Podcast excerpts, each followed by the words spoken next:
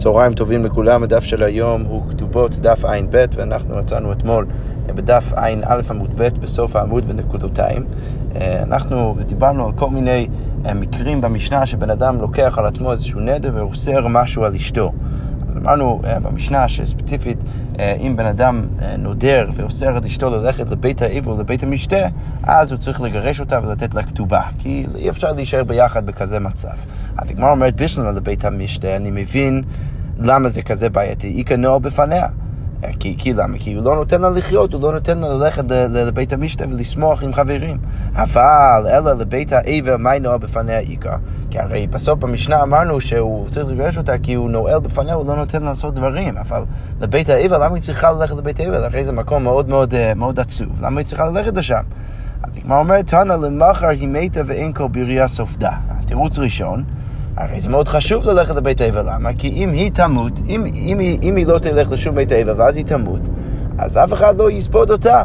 אז, אז כדי שאנשים יספדו אותה, אז היא צריכה גם כן לכבד את המתים ככה ואת האבלים וללכת אליהם גם כן. אוקיי, ואי גדר מאוד וריאציה, אין כל בריה סופנה. מה הכוונה? שאם היא תמות, אף אחד לא יקבור אותה. ששוב, אותה רעיון, שאם היא לא באמת תלך לבית האבל, אז אף אחד לא יעשה את זה בחזרה אליה. תניא, הגמרא אומרת, היה רבי מאיר אומר, מה דכתיב, מה הפשט אה, בפסוק אה, בקהלת שכתוב, טוב ללכת אל בית האבן מלכת לבית המשתה. אז עדיף ללכת לבית האבן מאשר לבית המשתה. למה? באשר הוא סוף כל האדם והחי ייתן אל ליבו. אז עכשיו השאלה, מהי והחי ייתן אל ליבו? מה, מה בעצם הכוונה של הפסוק? אז רבי מאיר אומר, דברים של מיתה. מה הכוונה? די יספוד יספדוני. אז בן אדם שמספיד אנשים אחרים, אז הם יספדו גם אותו. די יקבר יקברוני. אם הוא קובר אנשים, הם יקברו אותו. די ידל ידלוני. אז אם הוא, אה, אה, אה, אם הוא מביא אותם לבית האבל, אז גם הם יעשו אותו דבר בשבילו. ככה שכותב, הרים קולו בבכי ובמספד, סליחה, דידל, פשט הוא שהוא ככה צועק כשאנשים, כשאנשים מתים, אז אנשים יעשו את זה גם בשבילו. די ילווה, ילווני. אז אם הוא מלווה את המתים אל בית הקברות, אז הם, הם גם כן יעשו את זה בשבילו, ודי יטעון, הם יטענוני, אם הם בעצם... הם, הוא טוען את המיטה של המת ומביא את זה לבית הקברות, אז הם יעשו את זה גם בשבילו. אז, אז בעצם רבי מאיר בא ואומר שפשט הפסוק בקהלת זה שבן אדם אה, צריך לכבד ככה, מהרעיון מאוד דומה למה שאמרנו למעלה, הוא צריך לכבד את המתים ואת האבלים ולעשות את כל מה שהם צריכים כדי שאנשים יעשו את זה גם בשבילו. אוקיי. עכשיו אמרנו במשנה שאם בן אדם נודר את אשתו ואומר שהיא לא יכולה ללכת לבית האבל, אז זה בסדר גמור, כל עוד מה?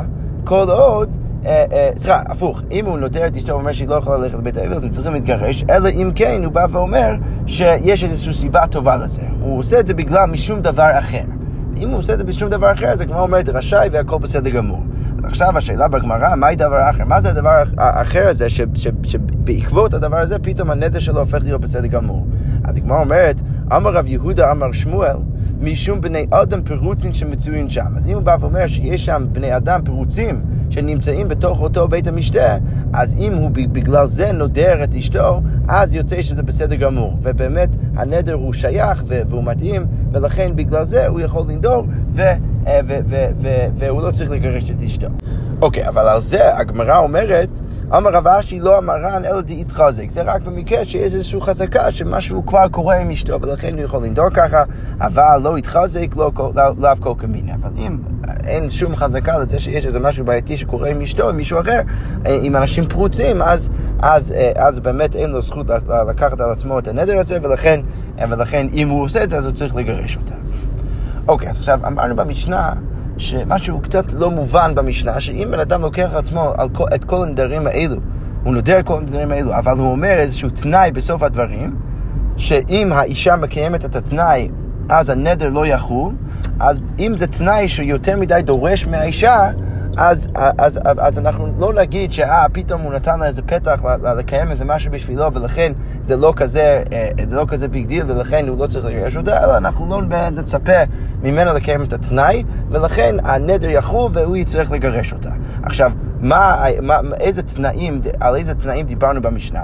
אז קודם כל דיברנו על מקרה שהוא בא ואומר, אני לוקח נדר בתנאי, אלא אם כן את אומרת לי, אה, או את אומרת לבן אדם פלוני מה שאת סיפרת לי. או שמה שאני מספר לך, את, את תגיד לבן אדם פלוני. עכשיו, אם היא מקיימת את התנאי הזה, אז הנדר לא יחול. אבל מה המשנה אומרת? שלמרות שהוא נתן שוב איזה פתח לאשתו לקיים את התנאי ושהנדר לא יחול, זה עדיין לא תופס, ואין ציפייה שהיא, שהיא תצטרך עכשיו לקיים את התנאי, ולכן הנדר יחול ולכן צריך לגרש אותה. אז עכשיו הגמרא אומרת, למה ככה? הרי ותימה. למה שהיא לא פשוט תגיד בדיוק את מה שהוא רוצה שהיא תגיד, ודרך זה הנדר לא יחול, ואז הוא לא יצטרך לגרש אותה. אז הגמרא אומרת, אמר רב יהודה אמר שמואל, דברים של קלון. על מה דיברנו שאמרנו שהוא רצה בעצם שהיא תקיים איזשהו, איזשהו תנאי? אז, אז דיברנו על זה שהוא רצה שהיא תגיד איזה משהו שהוא מאוד מבייש אותה למישהו אחר. עכשיו, במקרה כזה אנחנו לא יכולים לצפות מהאישה בהכרח להגיד את הדבר הזה, ולכן אם היא לא תקיים את התנאי, אז בעצם הנדר יחול, ואז הוא צריך לגרש אותה. אז זה בעצם ככה הדרך שבה הגמרא, הגמרא מתרצת מה בעצם הדבר הזה שאנחנו לא מצפים שהאישה תגיד.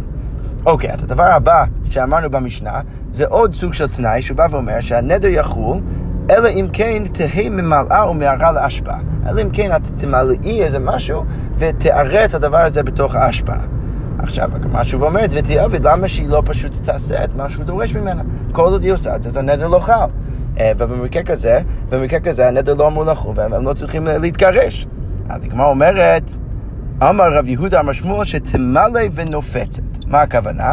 שהיא בעצם צריכה אה, למלא את, ה, את, את הגוף, זה כאילו לשון נקי להגיד שהיא צריכה למלא את הגוף שלה אחרי הקיום יחסים עם, ה, עם הזרע שלו, ואז להוציא את זה החוצה. אז, אז הגמרא אומרת, זה ברור שהציפייה הזאת היא לא באמת ציפייה לגיטימית, ולכן ברגע שהוא מצפה שאו שהיא תעשה את זה או שהנדר יחול, אז אין שום ציפייה שהיא תעשה את זה, ולכן הנדר חם, ולכן הם צריכים להתגרש. אוקיי, תירוץ שני, במתנית אותנו, שתמלא עשרה כדי מים ותערה להשפעה. אז, אז, אז הפירוש שני לדבר הזה זה שבעצם אומר, אני לוקח על, על עצמי את הנדר הזה, אלא אם כן את סתם תלכי להשפעה, תמלאי מים בתוך קדים ואז תארה את, את זה בתוך ההשפעה. עכשיו, זה ברור שהדבר הזה הוא, הוא, הוא, הוא טיפש והוא לא שום תועלת, ולכן אי אפשר לצפות מהאישה הזאת לעשות את הדבר הזה, ולכן, ולכן הנדר יחוב והם צריכים שוב להתגרש. אבל על זה הגמרא שואלת, בשלמה לשמו אני מבין משום הכי יוציא וייתן כתוב, אני מבין למה הוא צריך לגרש אותה, כי בסוף אי אפשר לצפות מאישה כל הנישואים עכשיו להוציא את הזרע כדי שהיא לא, ת, ת, ת, כדי שהיא לא תיכנס להיריון, ולכן במקרה כזה הנדר יחוב ובאמת הוא צריך לגרש אותה. אבל למתניתא, אבל הברייתא שתננו עכשיו, מהי נפקא למינה, מה אכפת לה? בסדר שהיא תעשה את זה. תמלאי אה, אה, בקבוקי מים ושהיא תשפוך את זה בהשפעה. מה הבעיה? אז כמו אומרת, אמר רבי חנא, אמר רבי יוחנן, מפני שנראית כשותה. לא, אם היא עושה את זה, נראית כשותה, זה מאוד מבייש אותה, ולכן, שוב, אין שום ציפייה שהיא תצטרך לעשות דבר כזה. ולכן, מה אנחנו נגיד? ולכן אנחנו נגיד שהנדר יחול, ואז הבעל יצטרך לגרש איתו וליתן לה כתובה. אוקיי, ממשיכה הגמרא ואומרת, אמר רב כהנא, מה דרת אשתו שלא תשאל ושלא תשאיל נפה וקברה וריחיים ותנור. אם הבא בא ואומר, אני אוסר עלייך לשאול ולהשאיל כל מיני כלים של המטבח, אז במקרה כזה יוציא וייתן כתובה, צריך לגרש אותה ולתת לה כתובה. למה? שמסיעה שם רע בשכנותיה, כי כל השכנות שלה יחשבו שהיא קמצנית, היא לא רוצה לתת את הדברים שלה, וגם כן היא לא צריכה את הכלים שלהם, זה, זה, זה מייצר איזשהו יחס רע בינה לבין השכנות שלה, ולכן אה, אה, הם צריכים להתגרש והוא צריך לתת לה כתובה. אני אומר, כתוב גם כן אותו דבר בברייתא, המדיר את אשתו שלא תשאל ושלא תשאיל נפה וקברה, ריחיים ותנור, יוציא ויתה כתובה, צריך לגרש אותה ותת לה כתובה. למה? בבני שמסיעה שם רע בשכנותיה. וכן היא, הגמרא אומרת, שנדרה שלא תשאל ושלא, ושלא תשאיל נפה קברה וריחיים ותנור, ושלא תרוא בגדים נעים לבניו, גם כן אם היא לוקחת על עצמה בדיוק אותו הנדר, וגם אם היא נודרת שהיא לא תהרוג ותכין בגדים יפים לבנים של בעלה, אז תצא שלא בכתובה צריכה עכשיו להתגרש, וכאן במקרה כזה בלי כתובה, למה? כי זה בעצם אשמתה, כי היא נדרה, מפני שמסיעתו שם רע בשכניו, כי כל אחד עכשיו יחשוב אה, דבר רע אה, עליו, ולכן הם צריכים להתגרש, והוא גם כן לא צריך לתת לה כתובה, כי בסוף זה אשמתה. אוקיי, עכשיו אנחנו נמשיך עם המשנה הבאה. והמשנה אומר ככה, ואילו יוצאות שלא בכתובה. עכשיו אנחנו בעצם נמנה רשימה של נשים אה, אה, שיוצאות ללא כתובה. אז מי הם הנשים האלו? העוברת על דת משה ויהודית. אז אישה שעוברת על דת משה ואישה שעוברת על דת יהודית. אוקיי, אז מי הן הנשים האלו? ואיזו היא דת משה? אז אם אישה מאכליתו שאינו מאוסר, היא מאכילת בעלה אוכל שלא מאוסר, לא הפרישה ממנו תרומות ומעשרות, ומשמשתו נידה, היא מקיימת איתו יחסים כשהיא נידה, ולא קוצה לה, חלה, היא לא, היא לא מפרישה חלה מהלחם שלה, ונודרת ואינה מקיימת, והיא גם כן לוקחת על עצמה נדרים ולא מקיימת את הנדרים בכל המקרים האלו, זה מה שנקרא עוברת על דעת משה, והיא צריכה להתגרש ואפילו לא מקבל כתובה. ואיזו היא דת יהודית, איזו אישה, מה האישה צריכה לעשות כדי לעבור לדת יהודית, ודרך זה גם כן לא לקבל כתובה, יוצאה וראש פרוע אם היא יוצאת לשוק בלי כיסוי ראש, וטובה בשוק, והיא גם כן טובה בשוק, אנחנו נראה תכף בגמרא מה, מה הבעייתיות של זה, ומדברת עם כל אדם. אבא שאול אומר, מה עוד דבר שאם האישה עושה את זה, אז היא עוברת לדת יהודית, אף המקלל את יולדיו בפניו, היא בעצם מקללת את הילדים שלו, של בעלה, בפניו. רבי טרפון אומר, אף הקולנית, גם כאישה שקולנית, איזו היא קולנית, מי, זה, מי זאת האישה הזאת? וכשהיא, מדברת, המשנה אומרת בתוך ביתה, ושכניה שומעים לקולה. אז, אז כל אחד בעצם שומע אותה, היא מאוד רעשנית, אז, אז ב, ב, בכל המקרים האלו, שוב, המשנה אומרת שהיא צריכה להתגרש, והיא אפילו לא מקבלת את הכתובה שלה. אוקיי, אז הגמרא עכשיו אה, נכנסת למקרה הראשון שראינו במשנה, מה המקרה הראשון? שהיא עוברת אה, על דעת משה, כשהיא מאכילה את בעלה אוכל שאינו מאוסר. אז הגמר עכשיו שואלת, היחידה, מה בדיוק המקרה? אי דיודה, אם אתה רוצה להגיד שהוא יודע אה, שהאוכל לא מאוסר, אז נפרוש, אז פשוט לא יאכל את זה. מה, מה בעצם המקרה שהוא יודע שזה לא מאוסר, הוא בכל זאת אוכל את זה. אז אם הוא יודע, הוא לא אמור לאכול את זה. ואי דלא ידע, ואם מדובר במקרה שהוא לא ידע, אז מן הידע, אז איך אתה יודע שהיא בעצם האכילה אותו דבר שלא מאוסר? אז הגמרא אומרת, לא צריכה, לא מדובר במקרה במשנה, דאמרה לי, אז היא אמרה לבעלה, פלוני כהן תיקן לי את הקריא. אז הגיע איזשהו, איזשהו כהן, והבן אדם הזה, הוא כבר הפריש מזה את תרומות מעשרות, הוא לקח את התרומה, אפילו אולי הפריש את המעשר ואת הלוי, הוא, הוא תיקן את כל האוכל. עכשיו, ואוזיל שיילי, והבעל, בעלה הלך ושאל את אותו הכהן אם באמת היא עשתה את זה, והשתכח שקר והוא מצא שבאמת זה היה שקר, ולכן בעצם אפשר לייצר איזשהו מקרה שבו הוא אכל את האוכל מצד אחד כי הוא לא ידע, ואחרי זה הוא גילה שבאמת מה שהאכילה אותו זה היה אוכל לא מאוסר. במקרה כזה שוב היא צריכה להתגרש ללא כתובה. אוקיי, הוא משם שאתו נידה, עכשיו משהו עוד שאלה מאוד מקבילה, היחידה ממה המקרה? אידי ידע בנפרוש, אם הוא יודע שהיא נידה, אז הוא לא אמור לקיים את היחסים, אידי לא ידע לסמוך על עילבה, אבל ואם הוא, לא, הוא לא יודע את זה, אז הוא צריך לסמוך על אשתו שהיא אומרת לו שהיא טהורה, למה? מאיפה אנחנו יודעים את זה? דאמר רב חיננה בר כהנא אמר שמואל, רב חיננה בר כהנא אמר בשם שמואל, מניין לנידה שסופר לעצמה, מאיפה אני יודע שהנידה סופרת לעצמה את הימים שלה וצריך לסמוך עליה, שנאמר, וספרה לה שבעת ימים. כתוב בתורה שהאישה צריכה לספור את השבעה ימים שלה, ומה הדרשה לה לעצמה, ולכן אפשר להבין שבעצם צריך לסמוך עליה. עכשיו, בגלל זה אנחנו בבעיה, למה? כי מצד אחד, אם הוא יודע הוא צריך לפרוש, ואם הוא לא יודע אז הוא צריך לסמוך עליה, אז מאיפה, מאיפה אנחנו יכולים לחשוב על איזשהו מקרה שבו מה? מצד אחד, אה, אה, אה, מצד אחד הוא, הוא, או שמצד אחד הוא כן מקיים את היחסים, מצד שני הוא גם יודע בסוף שהיא נידה. אז הגמרא אומרת, מדובר במקרה, לא צריך את האמר עלי פלוני חכם תיאר לי את הדם. אז החכם הזה תיאר לי את הדם, הוא אומר שהכל בסדר גמור. ועוזר שיילה, והבעלה הלך ושאל את אותו חכם, והשתכח שכם ומצא שזה באמת שקר. אז במקרה כזה אפשר להבין שהיא בעצם קיימה איתו יחסים כשהיא הייתה נידה והיא, והיא ידעה את זה, ולכן במקרה כזה היא צריכה לצאת ללא כתובה. אי בית אימה, עוד תירוץ, כדרב יהודה, אפשר להגיד שזה כמו רב יהודה, דם רב יהודה, הוא חוזקה נידה בשכנותיה, אישה שכל השכנות שלה יודעות שהיא נידה, בעלה לא כעליה משום נידה, אז אם בעלה יקיים את היחסים והוא ידע מזה, אז הוא בעצם במקרה כזה יהיה חייב מלכות. עכשיו, אה, אה, אה, עכשיו, זה בעצם מקרה שהוא יודע, אבל במקרה שהוא לא יודע, אז זה, זה כן איזשהו בסוף מקרה שבו הוא לא ידע, קיים את היחסים, ואז אחר כך אפשר לדעת שהיא בעצם קיימה את היחסים בעוד שהיא ידעה שהיא נידה, ולכן היא צריכה להתגרש ללא כתובה. אוקיי, אמרנו, דיברנו גם כן על מקרה שהיא לא קוצה לה חלה. היא לא, היא לא בעצם מפרישה חלה מהלחם שלה. אז הגמרא שואלת, היחידה ממה בדיוק המקרה? שוב, אידי ידע נפרוש, אם הוא יודע שלא הפרישה חלה מהאוכל, אז נפרוש, שיפרוש מזה. אידי לא ידע מן הידע, אם הוא לא יודע, אז איך הוא יודע שהיא לא הפרישה מזה חלה? אז לא צריך, הגמרא אומרת, דאמר עלי, שמדובר במקרה שהיא אומרת לו, פלוני גבל תיקן לי את העיסה. אז הבן אדם מכין עיסה שהוא תיקן לי כבר את העיסה, הוא הפריש מזה חלה. ואז הבעל הולך ושואל את הבן אדם, אז הוא משתכח שקר, הוא רואה שזה באמת שקר, ולכן אי אפשר לסמוך עליו במקרה כזה. הוא יכול להבין דרך זה שהיא הכילה אותו אה, חלה, אה, אה, או לחם שהיא לא הפריש מזה חלה, ולכן היא מתגרשת, היא צריכה להתגרש ללא כתובה. אוקיי. אמרנו גם כן עוד מקרה במשנה, נודרת ואינה מקיימת אישה שנודרת ולא מקיימת את הנדר שלה. עכשיו, למה זה כזה בעייתי? אז כבר אומרת, אמר גמר, כמו שאנחנו אמרנו, בעוון נדרים בנים מתים. אז, אז בעוון זה שאחד מההורים, בוא נגיד במקרה הזה, זה, זה האימא, לא מקיים את הנדר שלה, לא מקיימת את הנדר שלה, אז במקרה הזה הבנים מתים. שנאמר, אל תיתן את פיך לחטיא את בשריך, כך כתוב um, בפסוק בקהלת, ובסוף הפסוק כתוב שאז מעשה ידיך ימותו. אז, אז הגמרא שואלת, ואיזו הן מעשה ידיו של האדם? אז מי הם מעשה ידיו של האדם? ש, אה, שבעצם אה, ילכו מהעולם אם בן אדם עובר על נדר שלו, הווי אומר בניו ובנותיו, צריך להגיד שזה בעצם הבנים והבנות של הבן אדם, ולכן משם אנחנו רואים שזה ממש חשוב שבן אדם יקיים את הנדרים שלו, ולכן אם האישה לא עושה את זה, אז היא צריכה להתגרש ולא לקבל כתובה. אוקיי, רב נחמן אמר מהר, הוא מוכיח את זה בפסוק אחר, לשווא הכיתי את בניכם. עכשיו, מה הכוונה? כתוב בירמיהו ככה, שהקדוש ברוך הוא מכה את הבנים בגלל שווא. אז היא אומרת, לשווא על עסקי שווא, על עסקי שווא, ששם אנחנו כבר מזהים עם העולם של נדרים ושבועות, אפשר להביא מזה שבגלל שלא קיימו את הנדרים, אז הקדוש ברוך הוא מכה את הבנים, ולכן שוב היא צריכה להתגרש ללא כתובה. תניא, הגמרא אומר כתוב בברייתא, היה רבי מאיר אומר, כל היודע באישו של נדר ואינה מקיימת, יחזור וידירנה. שזה מאוד מוזר לכאורה. ברייתא אומר שאם הוא יודע שהיא לא מקיימת את הנדרים שלה, אז הוא צריך לחזור ולהדיר אותה שוב, שהיא תיקח עוד נדרים. אז כמו אומרת, ידירנה, מה אם מתקן איך זה יעזור? הרי במקרה כזה, היא, היא, היא, הרי במקרה כזה, היא, היא גם ככה לא תקיים את הנדר שלה.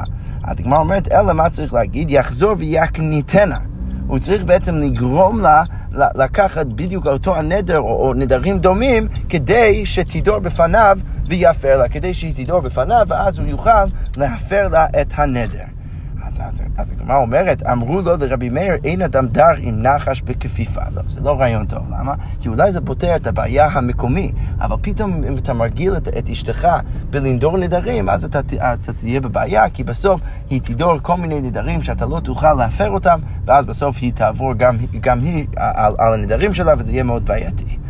אוקיי, טניה, עוד... אה, עוד ברייתא, היה רבי יהודה אומר, כל היודע באישו שאין הכותל חלה, אם בן אדם יודע שאשתו לא מפרישה חלה מהלחם, יחזור ויפריש אחריה, אז הוא צריך כל פעם פשוט לבוא ולהפריש חלה מהלחם. אבל שוב אמרו לו, אין אדם דר עם נחש בפיפה. זה לא טוב לבן אדם לגור עם נחש, עם משהו שמאוד מאוד מסוכן בביתו. דהיינו במקרה כזה, אישה ש...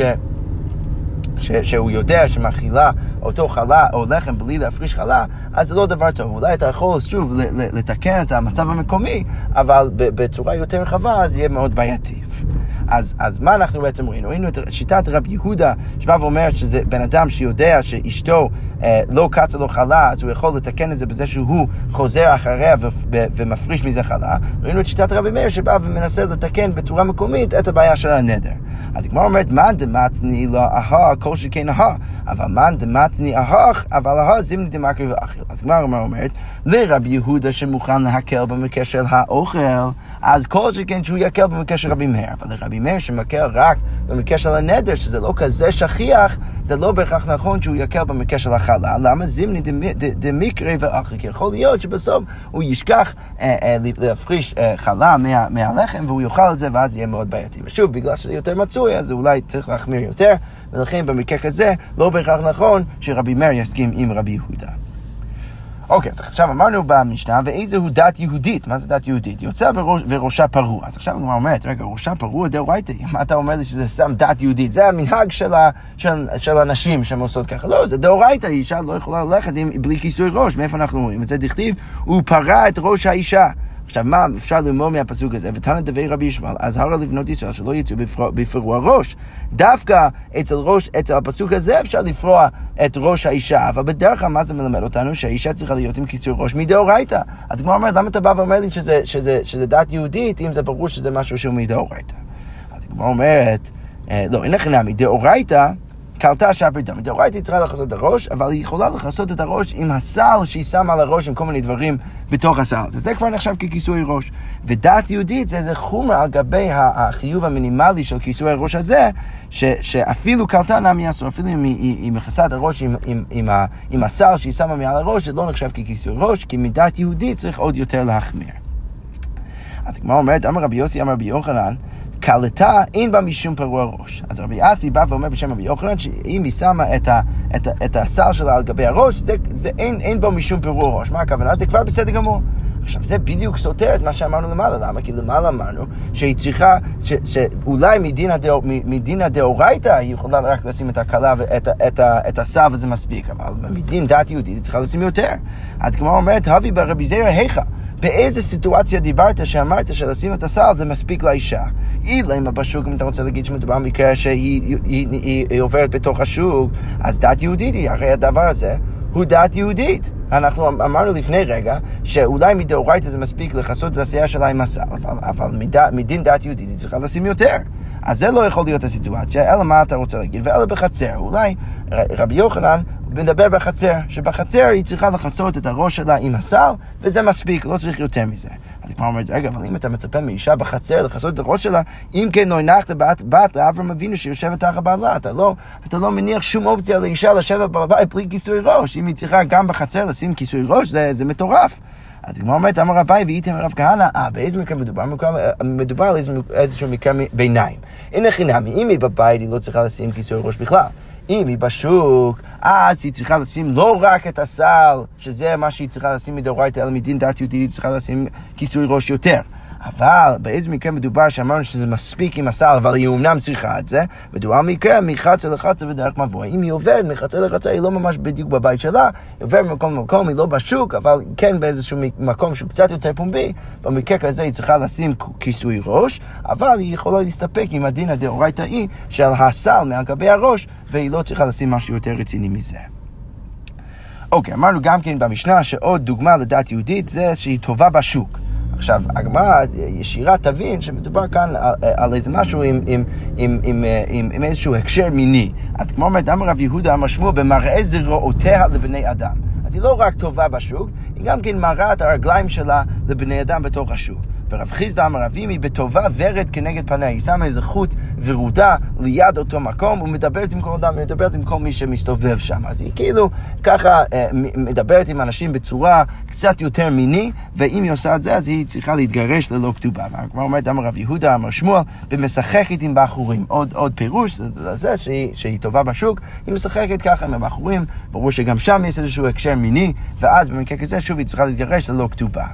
כמו אומרת אמר רבי בר חנא, זימנה חדה הווה כזילנה בתרי דרב עוקווה. אז הייתי, הלכתי אחרי מר עוקווה אה, בתוך השוק, חזיתי להו ערביה דהווייתווה קשדיה פילחה וטובה ורד כנגד פניה. אז ראינו איזושהי ערבייה שישבה שם בתוך השוק ועשתה בדיוק את זה.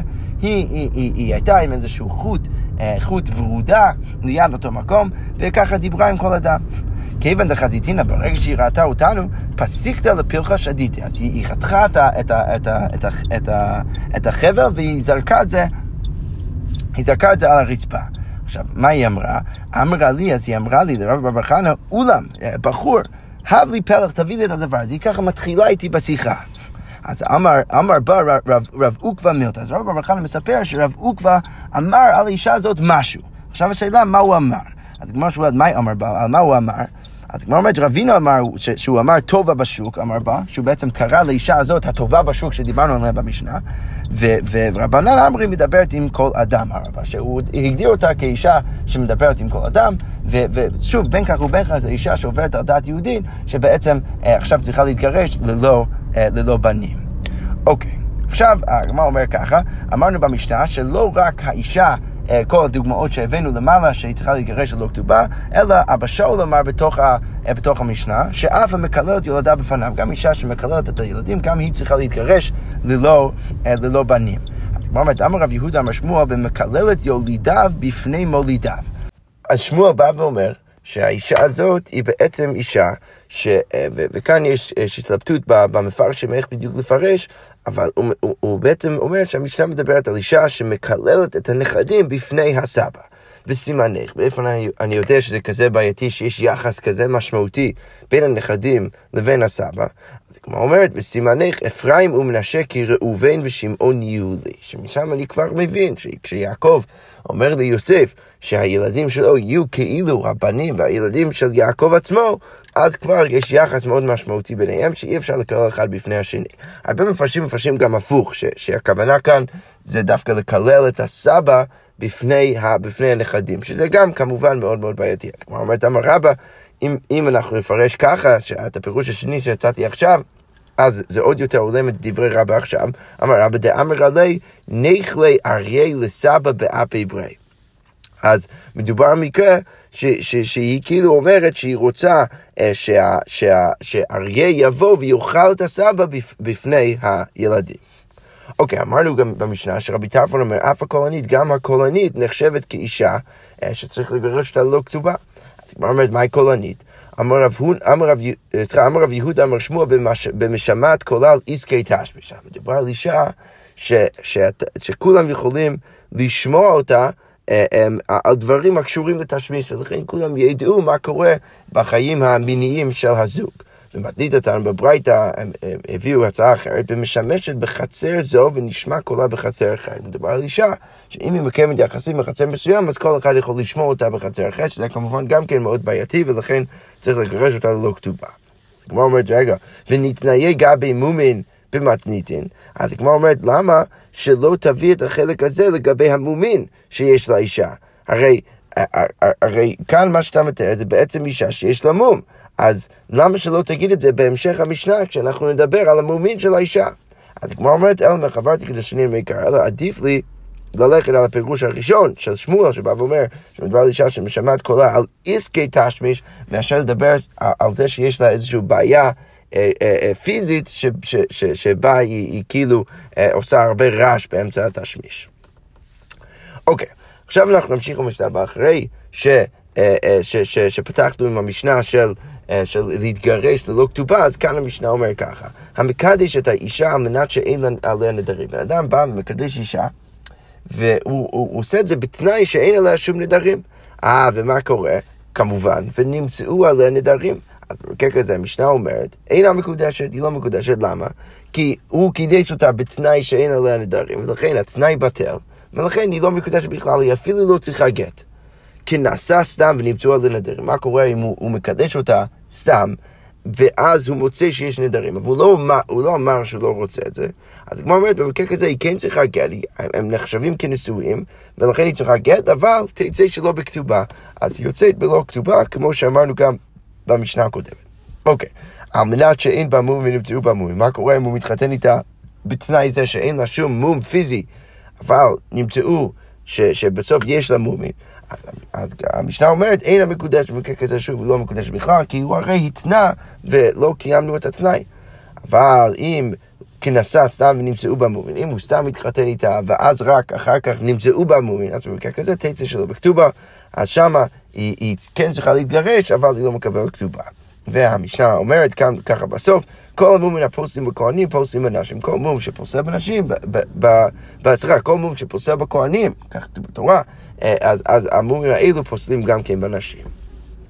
אוקיי, אז קודם כל הגמרא פותחת ואומרת, רגע, אני מזהה את המשנה הזו, מאיפה אני מזהה את המשנה? ממסכת קידושין בכלל. אז הגמרא אומרת, תותנה נמי גבי קידושין, כי גם למה אתה צריך את המשנה פעמיים? אז הגמרא אומרת, כל אחד הבאנו לעניינו. הכא כתובות צריך, לכאן רצינו לדבר על מקרה שבו היא מתגרשת ללא כתובה. ולכן תנא קידושין עטו כתובה, ולכן הבאנו את המקרה של הקידושין כדי לדבר על מקרה של, של הכתובות שהיא יוצאת ללא כתובה. ובדיוק הפוך במסכת קידושין. התם אצל קידושין, קידושין צריך, רצו לדבר על קידושין, ולכן תנא כתובות אטו קידושין, ולכן הביאו את המקרה של, של, של יוצאת ללא כתובה, את המקרה שרלוונטי לכתובות, כדי לדבר על המקרים של קידושין. אוקיי. עכשיו הגמרא אומר כך, אמר רבי יוחנן משום רבי שמעון בן יהוצדק. זה שאמרנו שהאישה יוצאת ללא כתובה, אה, אה, או שהיא בכלל לא מקודשת, אם נמצאו בה נדרים לאחר החתונה, או לאחר הקידושין, אז, אז רבי יוחנן בא ואומר בשם רבי שמעון בן יהוד צדק, דיברנו על, על, על נדרים מאוד מאוד ספציפיים שאמרנו את זה. באילו נדרים אמרו? אז, אז איזה, באיזה נדרים דיברנו כשאמרנו שהאישה צריכה להתגרש מבעלה ברגע שמגלים שיש, לה, שיש עליה נדרים?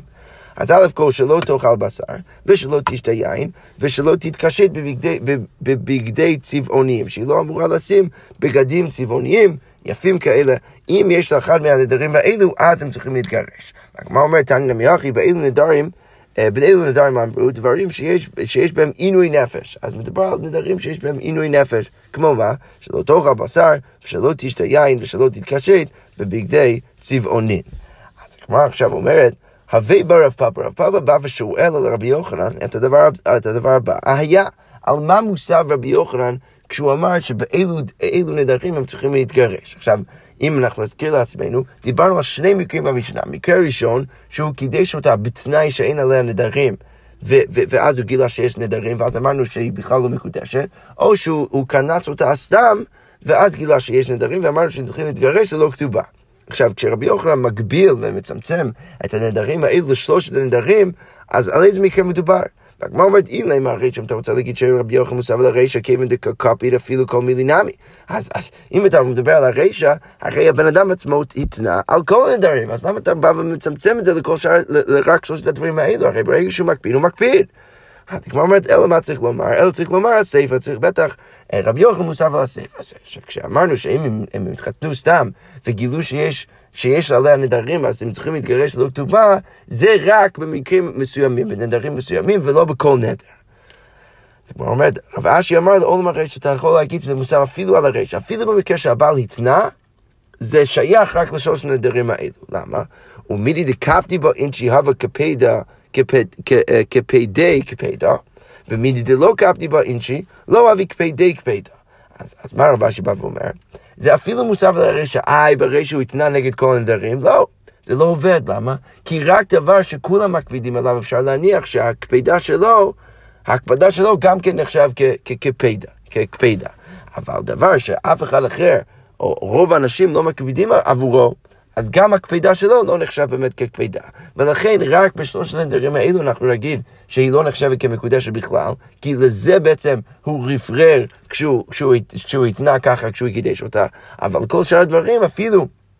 אם הוא מקפיד על הדברים האלו, ברגע שרוב האנשים לא מקפידים, אז צריך להגיד שזה, שזה כבר לא נחשב כקפידה, ולכן, אה, ולכן היא כן נחשבת כמקודשת, והוא יכול לגרש אותה, אבל, אבל אה, לפחות הקידושים תופסים ואז הוא צריך להחליט מה הוא רוצה לעשות אחר כך. שכוייח וגוד שבס.